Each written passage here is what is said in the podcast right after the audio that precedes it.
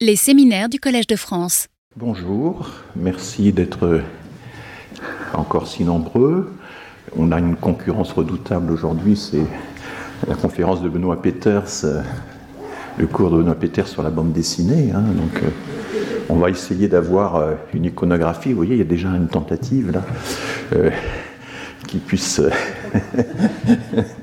non pas faire concurrence, mais au moins dire euh, oui, euh, le droit aussi est capable de, faire impression. euh. Voilà, j'ai le grand plaisir d'introduire aujourd'hui donc Liora Israël et Fabienne Jo Seseke.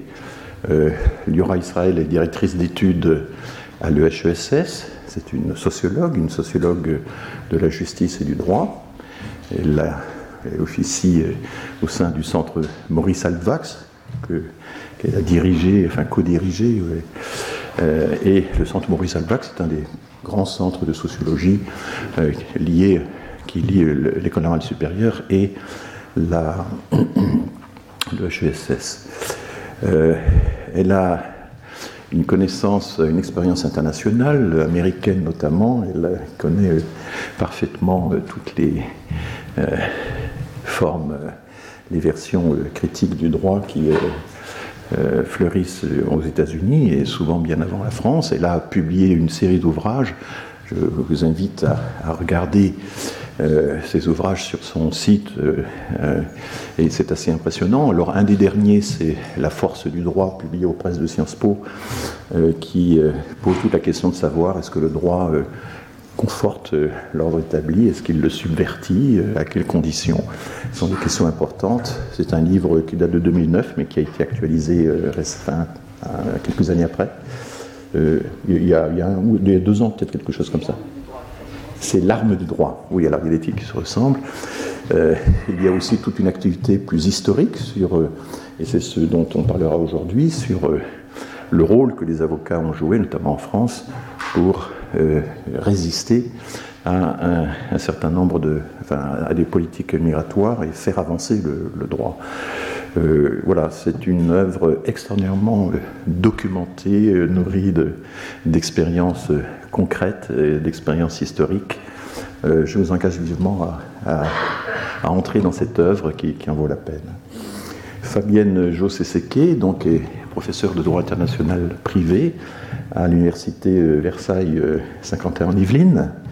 Et j'ai déjà eu l'occasion de citer son nom plusieurs reprises, puisque j'ai fait une publicité du tonnerre au traité du droit de, la nationalité et du droit des étrangers, ce recueil, euh, enfin ce- un traité, on peut dire un traité euh, euh, rédigé avec Sabine Corneloup et euh, euh, Ségolène Barbou des Places, qui avait vivement attiré mon attention, mon attention parce que, euh, comme j'ai eu l'occasion de le dire, c'est un traité où les juristes accordent une grande importance aux résultats, aux données de la science sociale. Euh, et je pense que ce genre d'interaction est, assez rare. Euh, alors on le retrouve, euh, vous avez une activité de juriste considérable, des commentaires de jurisprudence à n'en plus finir, ça c'est le rôle de, tout grand, de, de toute spécialiste du droit. Vous avez travaillé sur toutes sortes de sujets, euh, les mineurs non accompagnés. Enfin, je précise que le droit international privé, c'est les relations finalement entre des personnes qui appartiennent à des États différents, alors que le droit international public, c'est les relations entre les États. hein. En gros, hein, pour, euh, pour, euh, parce qu'on a toujours, quand on est étranger à cette discipline, un peu de mal à, comprendre les divisions sous-disciplinaires du droit, mais évidemment, vous débordez ces, ces barrières, ces, murailles ne sont pour vous que des petits murets que vous franchissez allègrement quand chaque fois que c'est nécessaire.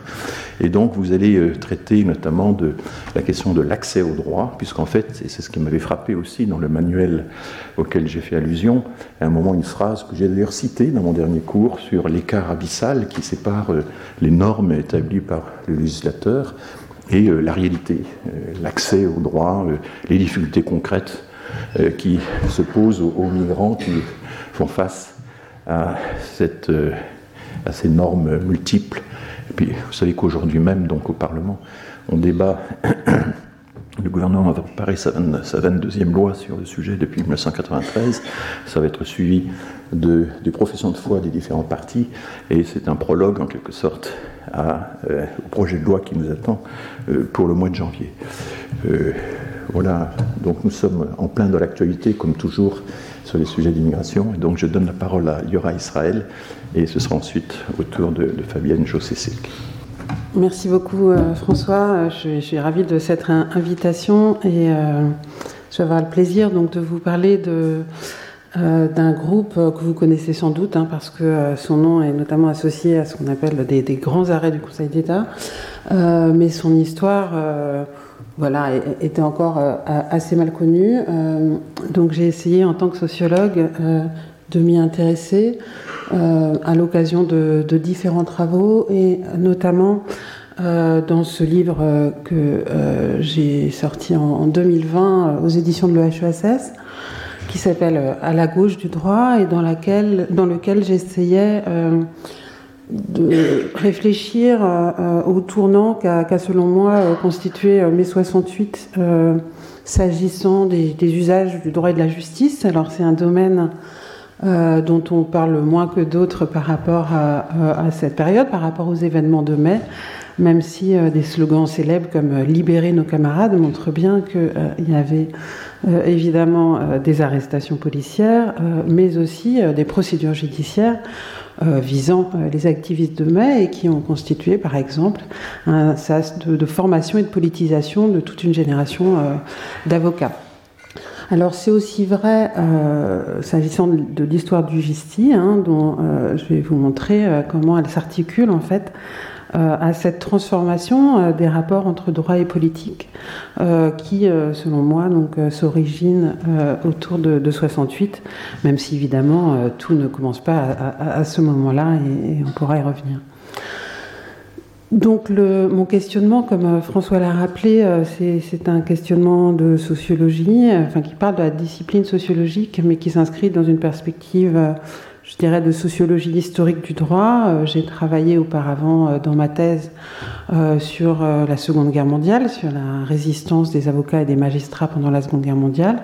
Et j'ai poursuivi ma réflexion, le, lien entre 68 et la Seconde Guerre mondiale, d'une certaine manière, c'est la question de la crise politique et la question de la manière dont les usages du droit se reconfigurent dans des périodes, disons, exceptionnelles et s'avère doté éventuellement d'une portée différente, ou en tout cas, euh, cette portée politique du droit, elle devient plus visible aussi par les acteurs, non seulement qui le subissent, mais aussi qui l'agissent, euh, les professionnels du droit, dans le cours de leurs activités, qui se voient plus ou moins bouleversées justement par les événements traversés. Donc, le tournant de 68, il me semble qu'il est marquant à plusieurs titres. Je, je, le dis très rapidement, puisque là, je vais en décliner seulement une dimension. Euh, à la fois, je le disais, parce que euh, donc les événements de 68 eux-mêmes et la répression euh, qui les caractérise va conduire un certain nombre d'avocats à se retrouver dans des défenses de militants, d'étudiants qui ont lieu au même moment et de manière très rapprochée. Et ces avocats vont informellement se rencontrer aussi dans les cafés, etc., pour réfléchir ensemble sur les stratégies politiques contentieuses qu'il convient de mener dans ce contexte. Euh, et, cette réflexion au départ très informelle, elle va donner lieu euh, à la création d'un premier groupe dès le mois de juin 68 qui s'appelle le Mouvement d'action judiciaire. Hein, au départ, il s'appellera le groupe d'action judiciaire. Il sera rebaptisé quelques temps plus tard le mouvement d'action judiciaire. Et le mouvement d'action judiciaire, il est important par rapport à l'histoire du justice parce que beaucoup de leurs membres, en fait, euh, vont être communs. Et une des caractéristiques de, ce mouvement euh, d'action judiciaire, euh, c'est, euh, et c'est une terminologie qu'on va retrouver aussi dans le justice, c'est de parler du droit comme un outil hein, qui pourra être mis au service des luttes. Hein. et donc il y a vraiment une transformation du type de vocabulaire, parler d'outils, parler de travailleurs du droit, ou parler ensuite, hein, bah, en juin 68, c'est aussi la création du syndicat de la magistrature, voilà, euh, changer complètement la terminologie des usages du droit en l'inscrivant euh, dans l'univers sémantique des luttes sociales euh, et syndicales de l'époque.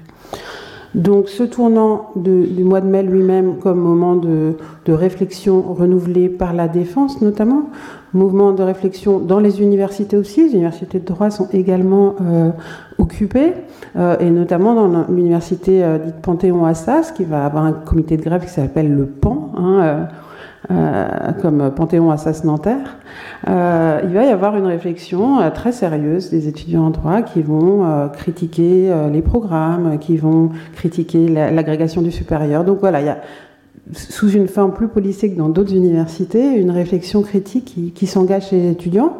Et ces étudiants, une fois devenus euh, avocats, par exemple, quelques années plus tard, eh ben, ils, vont, ils vont se souvenir de ça. Donc il y a ces, nouvelles formes de mobilisation et puis il va y, avoir aussi euh, des nouveaux euh, usages du droit pour notamment en appui à ce que les Alain Touraine par exemple a appelé les nouveaux mouvements sociaux. Il y a des nouvelles formes de mobilisation qui émergent euh, dans les années 70, euh, notamment en faveur de minorités. Euh, et d'une certaine manière, le GISTI va constituer une matrice de ces usages innovants du droit pour des causes nouvelles qui vont se développer dans, dans ce contexte. Voilà, donc je, maîtrise mal. Euh, alors, en ce qui concerne euh, le cadrage théorique, effectivement, euh, je, m'inscris à la fois dans une tradition très classique de sociologie, puisque à la fois Marx Durkheim, mais aussi Weber euh, ont consacré en fait une part importante de leur réflexion et de leurs travaux à la question du droit sous des formes différentes. Hein. Euh, Weber étant d'ailleurs diplômé en droit, euh, mais disons que il me semble que depuis les années au moins 60, hein, et même avant avec le réalisme juridique, il y a une tradition de recherche aux États-Unis proprement interdisciplinaire qui s'avère particulièrement fructueuse parce qu'elle s'appuie sur des approches empiriques du droit, hein, donc fondées sur l'enquête, ça peut être dans des archives, ça peut être dans des entretiens, ça peut être dans des observations, euh, qui euh, a une histoire, disons, plus euh, ancienne et plus outillée qu'en France.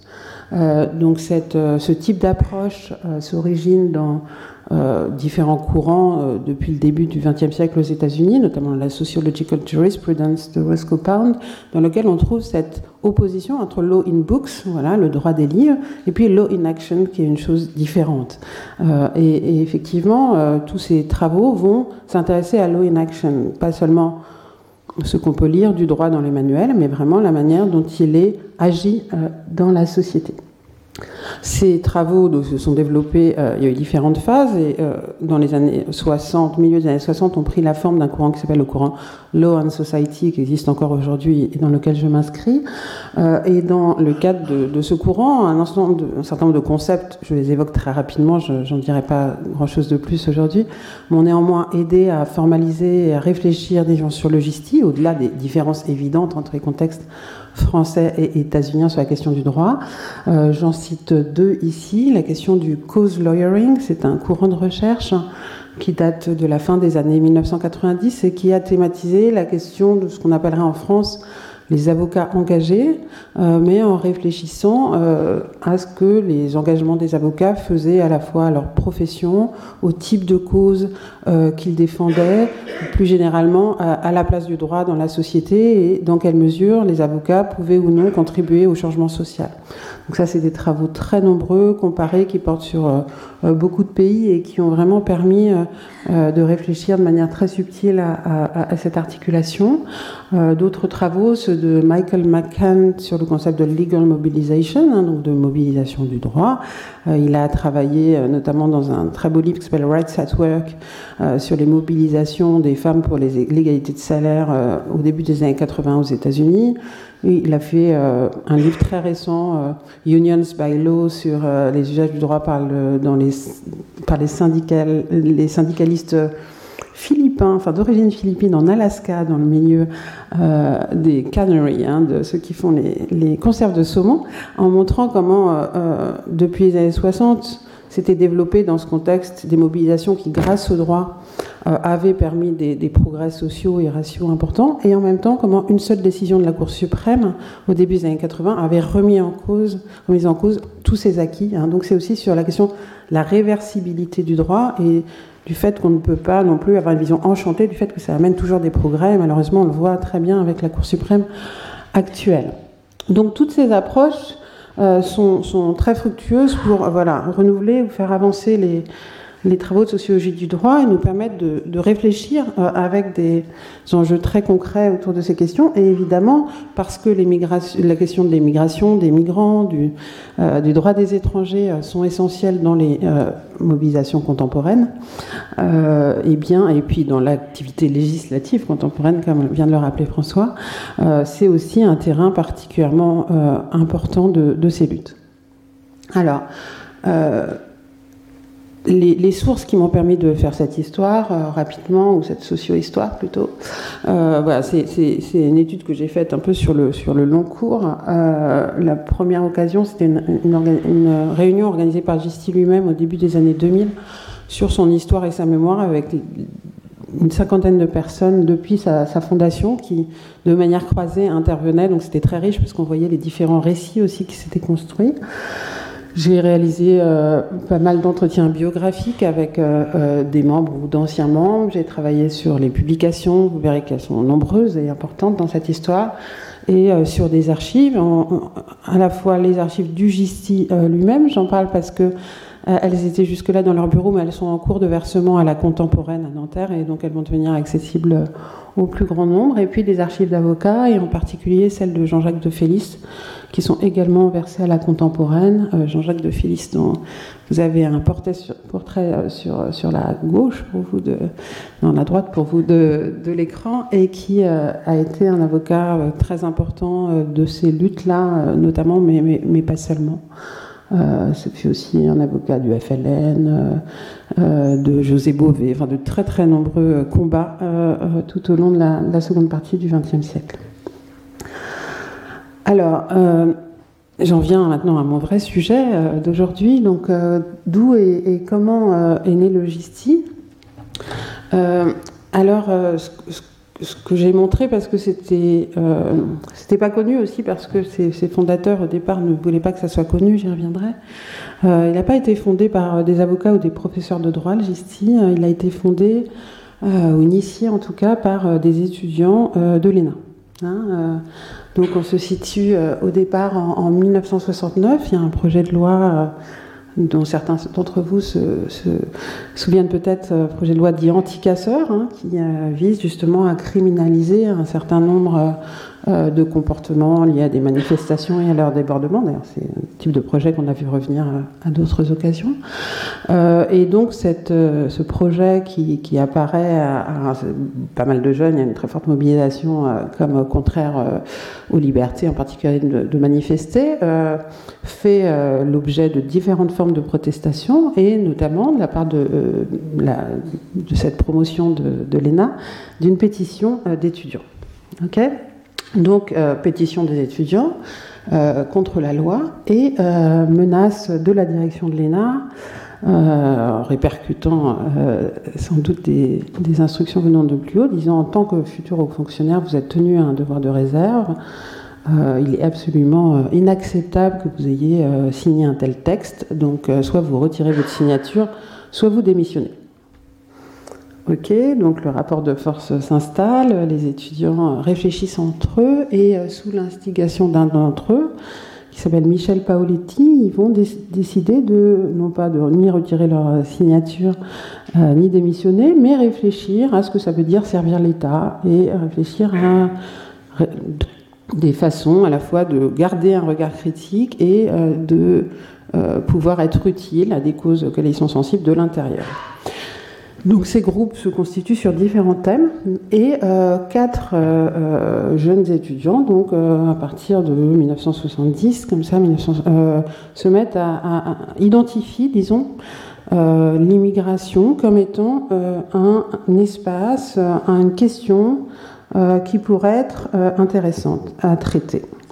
Alors, je cite euh, un extrait euh, d'entretien euh, d'un des quatre fondateurs. nous voulions nous engager socialement, entre guillemets, nous nous sommes dit, après tout, puisque nous avons une certaine formation universitaire et une bonne capacité technique, nous pouvons offrir nos services à des organisations constituées. Alors nous nous sommes dit, au fond, là où se passe le mouvement social, c'est le mouvement ouvrier. Et nous sommes allés voir les syndicats. Nous sommes allés voir les confédérations syndicales en disant, voilà, nous sommes plusieurs, nous ne sommes pas plus bêtes que d'autres. Et euh, nous, nous, sommes assez bien formés sur le plan du droit, nous vous apportons notre force de travail le soir. Nous sommes donc allés voir le secteur migrant de la CGT et de la CFDT. L'accueil a été distant. On nous a dit Ah, c'est très intéressant. Adhérez à votre section d'entreprise, très bien, bravo, voilà de bons jeunes gens, il faut faire ça, oui, oui, eh bien, écoutez, laissez-nous votre nom et votre adresse, on vous écrira. C'était une démarche d'employeur assez classique, c'est-à-dire qu'on n'a pas eu de réponse. Bref, nous nous sommes dit que c'était pas là que nous allions nous déployer, nous employer. Bref, quoi faire? Alors on s'est dit, ben, au fond, quoi faire? C'est ce que nous avions choisi à la suite d'un raisonnement idéalistico-politico-idéologique. Le thème de l'oppression de l'immigration, de l'infradroit, l'infradroit, le mot est venu très vite, des immigrés, comment faire un mouvement social. D'accord? Donc, deux points importants. Euh, le premier, c'est euh, le fait que euh, les immigrés, à l'époque, pour tout le monde, ce sont les travailleurs immigrés. Hein. Euh, et donc le T de Gisti, euh, qui, se prononce encore mais qui n'est plus dans l'acronyme, euh, c'est travailleurs immigrés, hein, le groupe d'information et de soutien aux travailleurs immigrés. la deuxième chose, c'est donc l'insensibilité des syndicats à la question du droit et leur méfiance même par rapport à ces jeunes qui viennent leur proposer d'agir de ce côté-là. C'est ce que je disais tout à l'heure, c'est-à-dire que il y a quand même une tradition à gauche, euh, y compris dans le mouvement syndical, euh, jusqu'à une période relativement récente, années 70 puis même 80 pour le mouvement syndical, de réticence à mobiliser le droit, qui est vu comme l'instrument la, ben, du pouvoir, de la bourgeoisie, de la domination, etc. Donc qui est plutôt utilisé de façon défensive traditionnellement à gauche. Donc une réticence d'accord, des, syndicats face à cette proposition. Et donc, du coup, la création d'un groupe, en quelque sorte par défaut de la part de, ces jeunes, qui euh, vont commencer à, se réunir. Moi, j'ai trouvé des comptes rendus à partir de décembre 71, hein, euh, et qui vont réfléchir et chercher à s'informer euh, en invitant dans la discussion à la fois des avocats qui travaillent déjà, par exemple, auprès du bidonville de Nanterre, et des travailleurs sociaux. D'accord? Donc, par exemple, un compte-rendu d'une réunion en 71, euh, outre un échange d'informations sur la situation des foyers africains et la création de comités de liaison avec les travailleurs immigrés, les points suivants ont été discutés orientation des membres, des juristes euh, et travail des non-juristes. Alors, pourquoi ils parlent de juristes et non-juristes? Parce qu'il y a ces travailleurs sociaux, euh, des journalistes, des, amis qui vont les rejoindre, et ils vont tout de suite penser une division des tâches Hein, euh, entre des juristes auxquels on, confie des tâches de mise à plat des textes et des jurisprudences qui sont relatives à diverses questions important pour, importantes pour les immigrés, comme la question des expulsions euh, touchant les personnes vivant dans les bidonvilles, donc des questions très concrètes, et puis des, non-juristes auxquels on réfléchit aussi pour créer des liens justement avec les, syndicats. Ils n'ont pas oublié cette idée-là, par exemple pour euh, créer des, formations euh, pour eux ou pour avoir des canaux de diffusion avec la presse. D'accord? Donc, dès le départ, avant même que le nom du groupe soit fixé, une double orientation de connaissance, euh, de construction d'un socle de connaissances du droit existant pour éventuellement pouvoir le changer par le contentieux, qui est tout de suite évoqué. Et puis euh, une idée aussi de publicisation, de médiatisation de ce problème en insistant sur le thème de l'infradroit ou du non-droit qui caractérise euh, ces populations. Donc, des, petits groupes en fait vont se, constituer euh, rapidement autour de, ces réflexions euh, et un nom va être euh, trouvé, hein, celui de GISTI que vous connaissez, donc groupe d'information et de soutien aux travailleurs immigrés.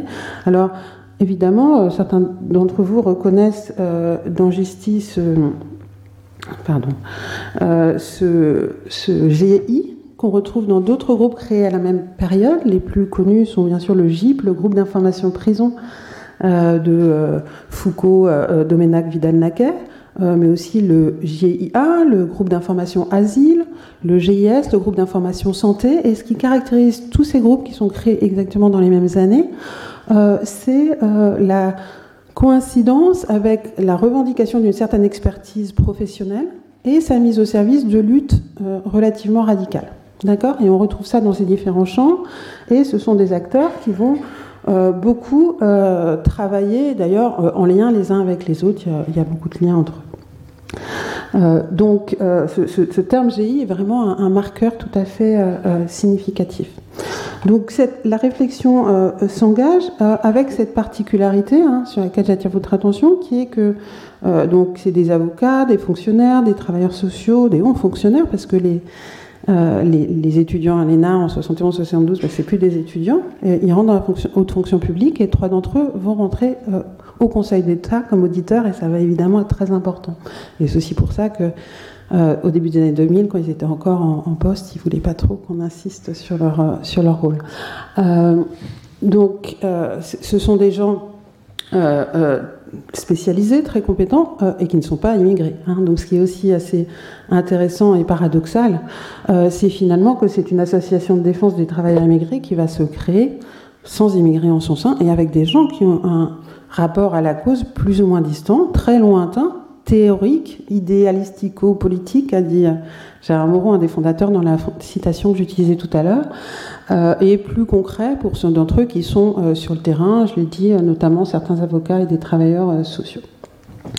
Donc voilà, les objectifs dont je parlais se, se, cristallisent, s'élaborent progressivement et vont donner lieu à des formes d'action originales euh, l'une d'entre elles, donc, c'est euh, le travail euh, sur l'écrit, monter des formations pour les travailleurs sociaux des associations sur les questions des, droits des étrangers.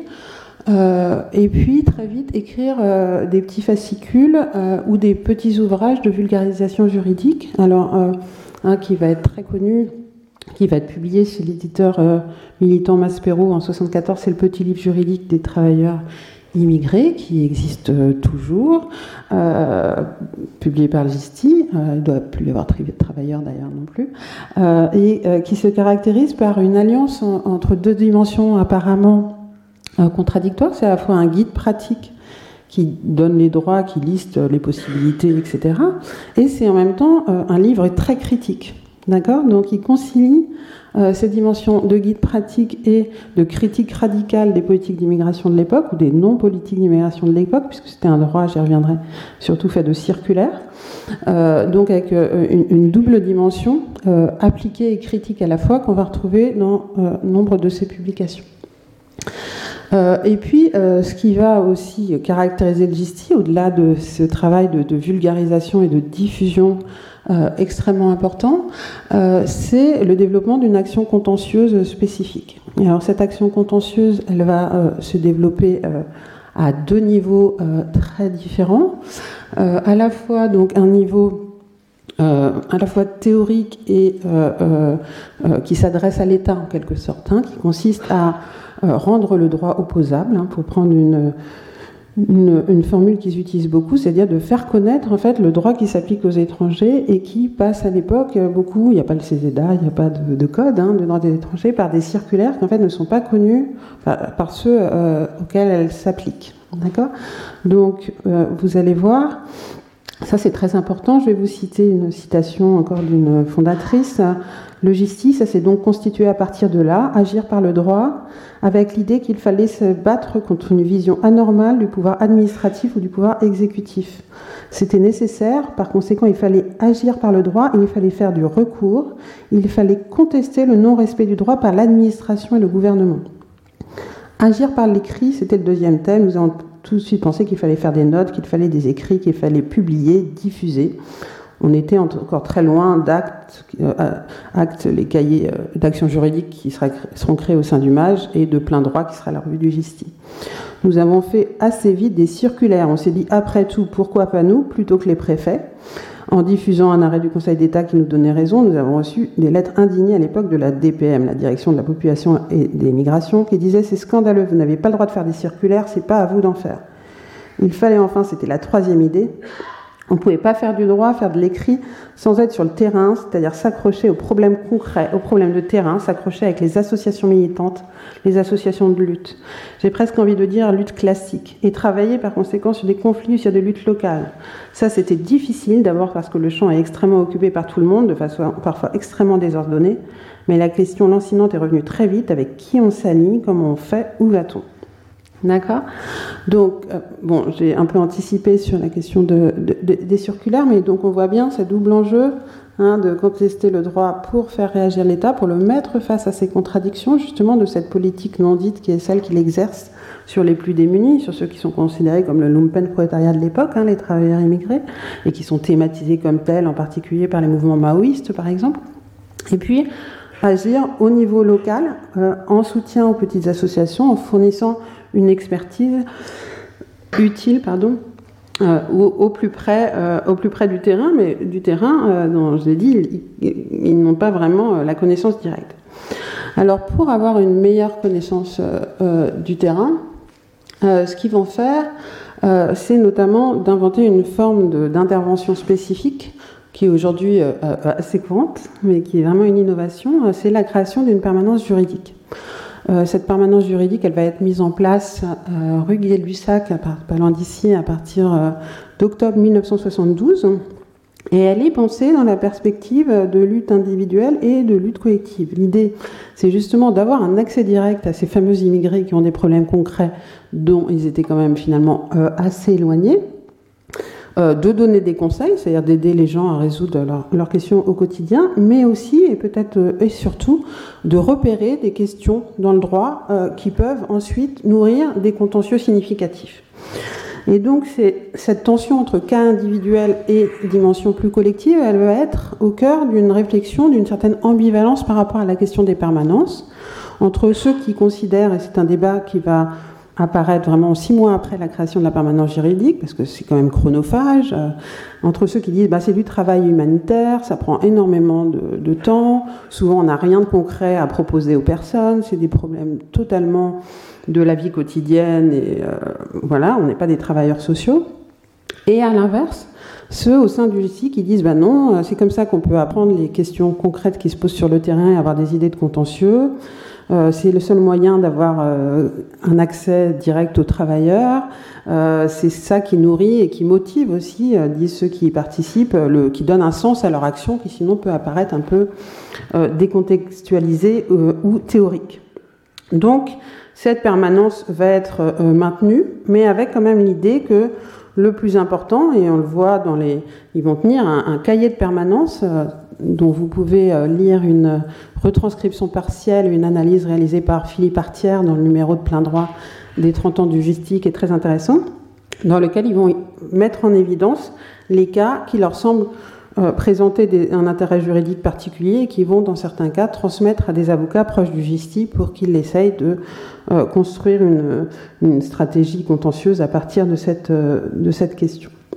Et donc on voit bien là, juste le dis en passant, une figure particulière de, cause lawyering, hein, d'engagement du droit en faveur d'une cause, qui va se structurer, y compris par euh, l'invention, encore une fois, de formes d'intervention nouvelles euh, dans, l'espace urbain, en l'occurrence, avec cette, permanence euh, installée dans, un rez-de-chaussée d'une rue passante du, quartier latin. Donc les avocats, eux, vont se trouver un petit peu dans une situation complexe, hein, d'ailleurs, parce que, voilà, normalement euh, les, avocats ne peuvent pas démarcher les clients. Hein. donc, euh, il va y avoir aussi des questions déontologiques. Les avocats vont se demander, mais est-ce qu'on peut euh, récupérer en quelque sorte les clients qui passent à la permanence et en faire des clients libéraux? Voilà, déontologiquement, on n'a pas trop le droit, mais en même temps, si on les laisse se débrouiller, ils n'y arriveront jamais tout seuls. Donc, on voit bien que ça met aussi en tension, je dirais, la conception traditionnelle euh, euh, de, du recours à l'avocat euh, dans un contexte où on est encore sur l'aide juridictionnelle, ça date de, 76 ou 78, enfin ça n'existe pas encore et de toute façon ça n'apparaîtrait pas à ce niveau-là puisqu'on est au stade vraiment pré-contentieux. Il n'y a pas encore de permanence assurée par les barreaux, etc., qui viendront plus tard, d'ailleurs en réaction face à ces formes de permanence juridique militante qui se mettent en place à l'époque. Donc, euh, ils vont euh, repérer, chercher à repérer euh, un contentieux avec, à partir de ces différents rapports au terrain dont je parlais.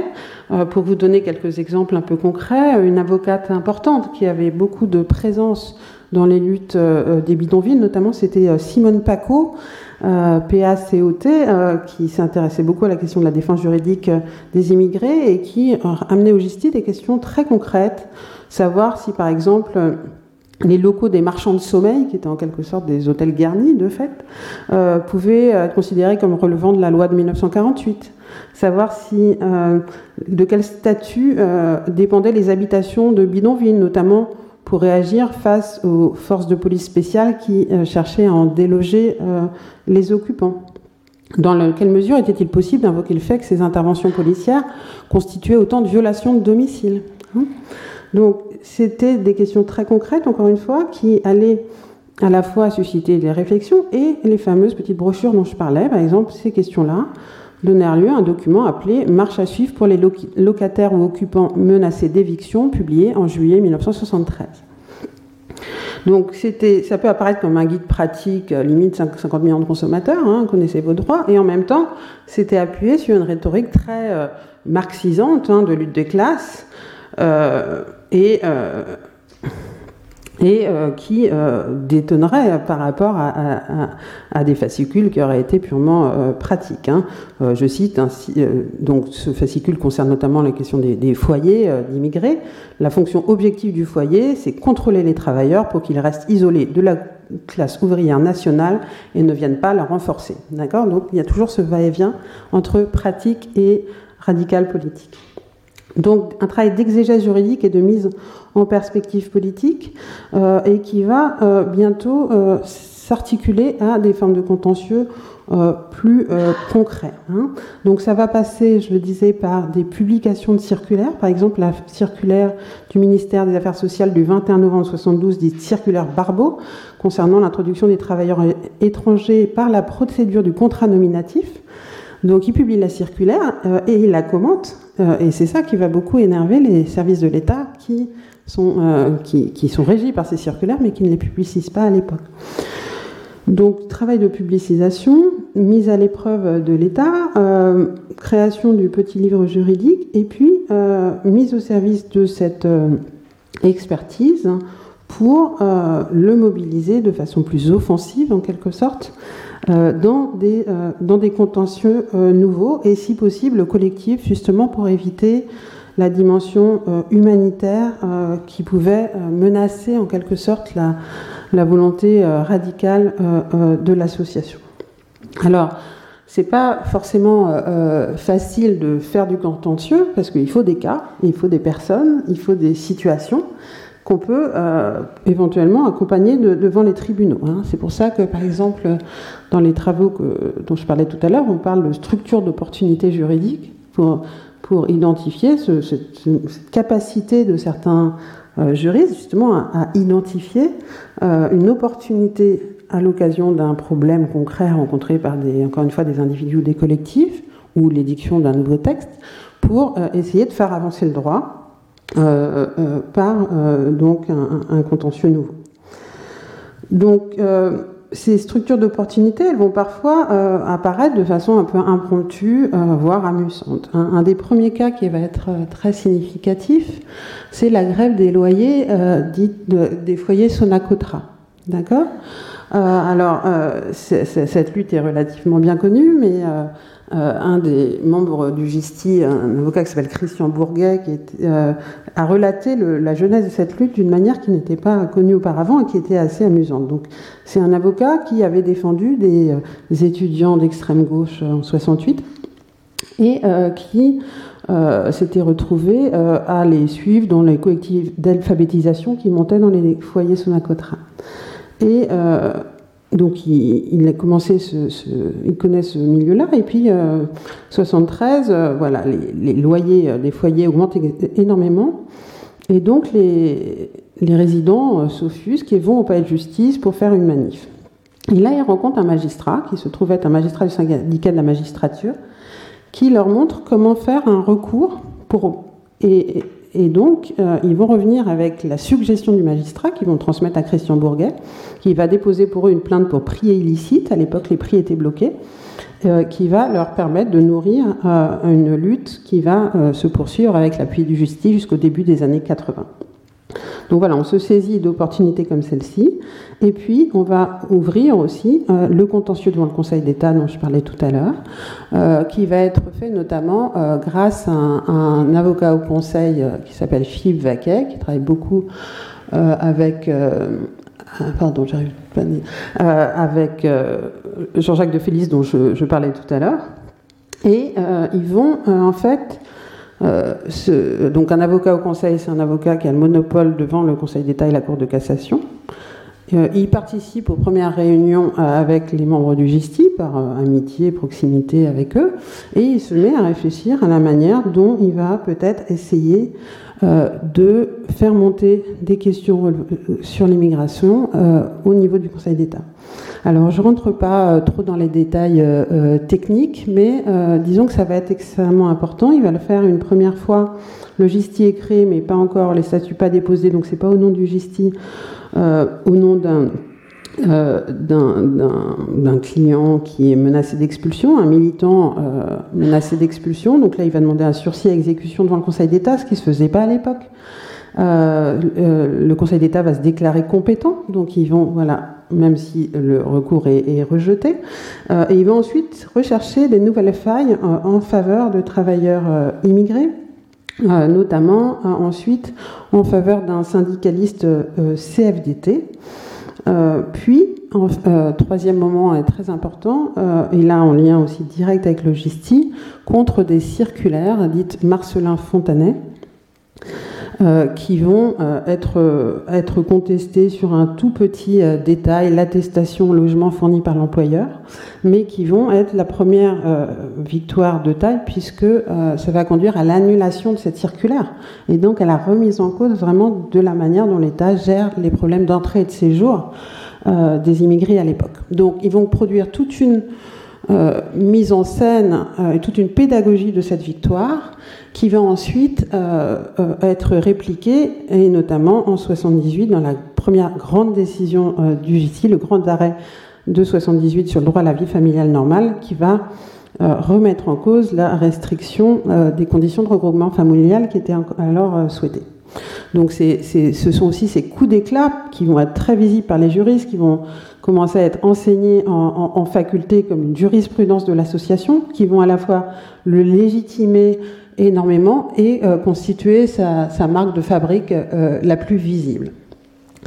Donc on voit bien, et là j'en arrive à ma conclusion, je rassure François, que euh, ce grand arrêt, ça, marque le succès de cette stratégie innovante, hein. vous avez vu en quelques années, hein, qui partait d'intuition de, pas grand-chose, et en même temps voilà un paradoxe d'une lutte par le droit, c'est-à-dire qu'à la fois on peut par des recours astucieux euh, intervenir au plus haut niveau politique, mais on devient presque un coproducteur de la politique publique, en fait, parce qu'on est quand même obligé de se couler dans des formes extrêmement techniques, de se présenter devant des institutions extrêmement contraignantes, comme le Conseil d'État, et donc ça peut avoir tendance à dépolitiser euh, et euh, à déradicaliser l'image de l'association que d'engager trop d'énergie euh, dans ce combat. C'est par exemple ce que dira rétrospectivement Jean-Jacques de Félix, dont j'ai parlé tout à l'heure, qui était pourtant un des avocats engagés dans les premiers temps.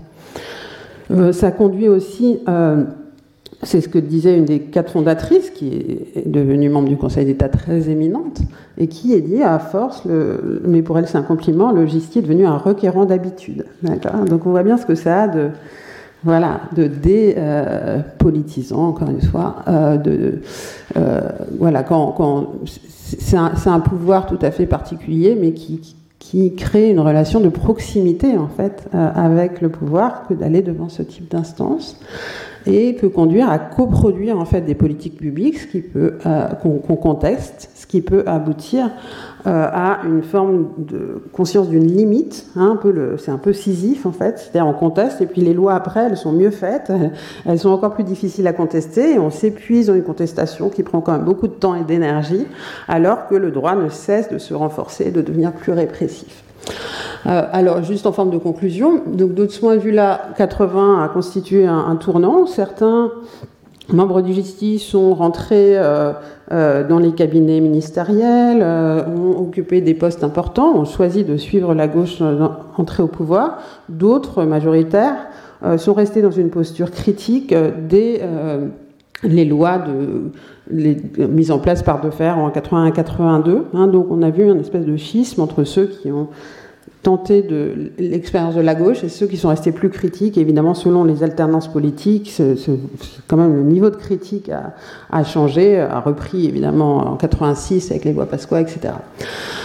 Donc, avec le Conseil d'État, ça a beaucoup légitimé euh, euh, l'association, hein, contentieux, euh, et en même temps, ça a conduit à l'académiser, c'est-à-dire à le légitimer comme source de droit dans les universités, voire même à, faire que la part des professeurs de droit, par exemple, je pense à Danielle Lochac, qui est rentrée en 86 au GESTI et qui est devenue une de ses présidentes les plus connues. donc, des nouvelles alliances en quelque sorte, euh, enfin, ou un nouveau recrutement du justice du côté euh, du monde académique qui fait à la fois qu'il y a pas mal de, que les étudiants peuvent euh, aussi se tourner vers l'association pour des stages. Par exemple, c'est très demandé aujourd'hui parce qu'ils en ont beaucoup entendu parler, donc ça a beaucoup d'aura. et en même temps, un ancrage qui est plus du côté des juristes ou une audience aujourd'hui que des mouvements sociaux avec avec lesquels les, liens euh, existent, bien sûr, mais euh, toujours assez peu avec la base. C'est quand même, du fait de ces succès juridiques, devenu un modèle pour d'autres associations qui se sont situées sur, cet angle de la lutte par le droit. Je parle, par exemple, à la Quadrature du Net en ce qui concerne les libertés sur Internet, tout l'Observatoire international des prisons, par exemple. Mais eux-mêmes ont bien compris euh, les limites de leur action contentieuse qui les a conduits en 97 notamment à, adresser à Lionel Jospin euh, la lettre que j'ai mise en fond hein, sur euh, appelant à la libre circulation, euh, ce qui veut dire que finalement tout ce droit devait être aboli. Hein. et donc il y a toujours cette tension aujourd'hui avec la, distance par rapport au public, notamment on a travaillé avec des étudiants cette année sur une histoire orale du GISTI, les plus jeunes par exemple au GISTI peuvent euh, trouver que par rapport à des mobilisations comme celle de Calais, par exemple, euh, voilà, il n'y a pas assez de présence sur le terrain et ils combinent souvent une double affiliation pour être justement plus dans, l'action de terrain, euh, même si l'ancrage juridique est aujourd'hui bien, bien connu et reconnu. Voilà, je vous remercie. Retrouvez tous les contenus du Collège de France sur www.colège-2-france.fr.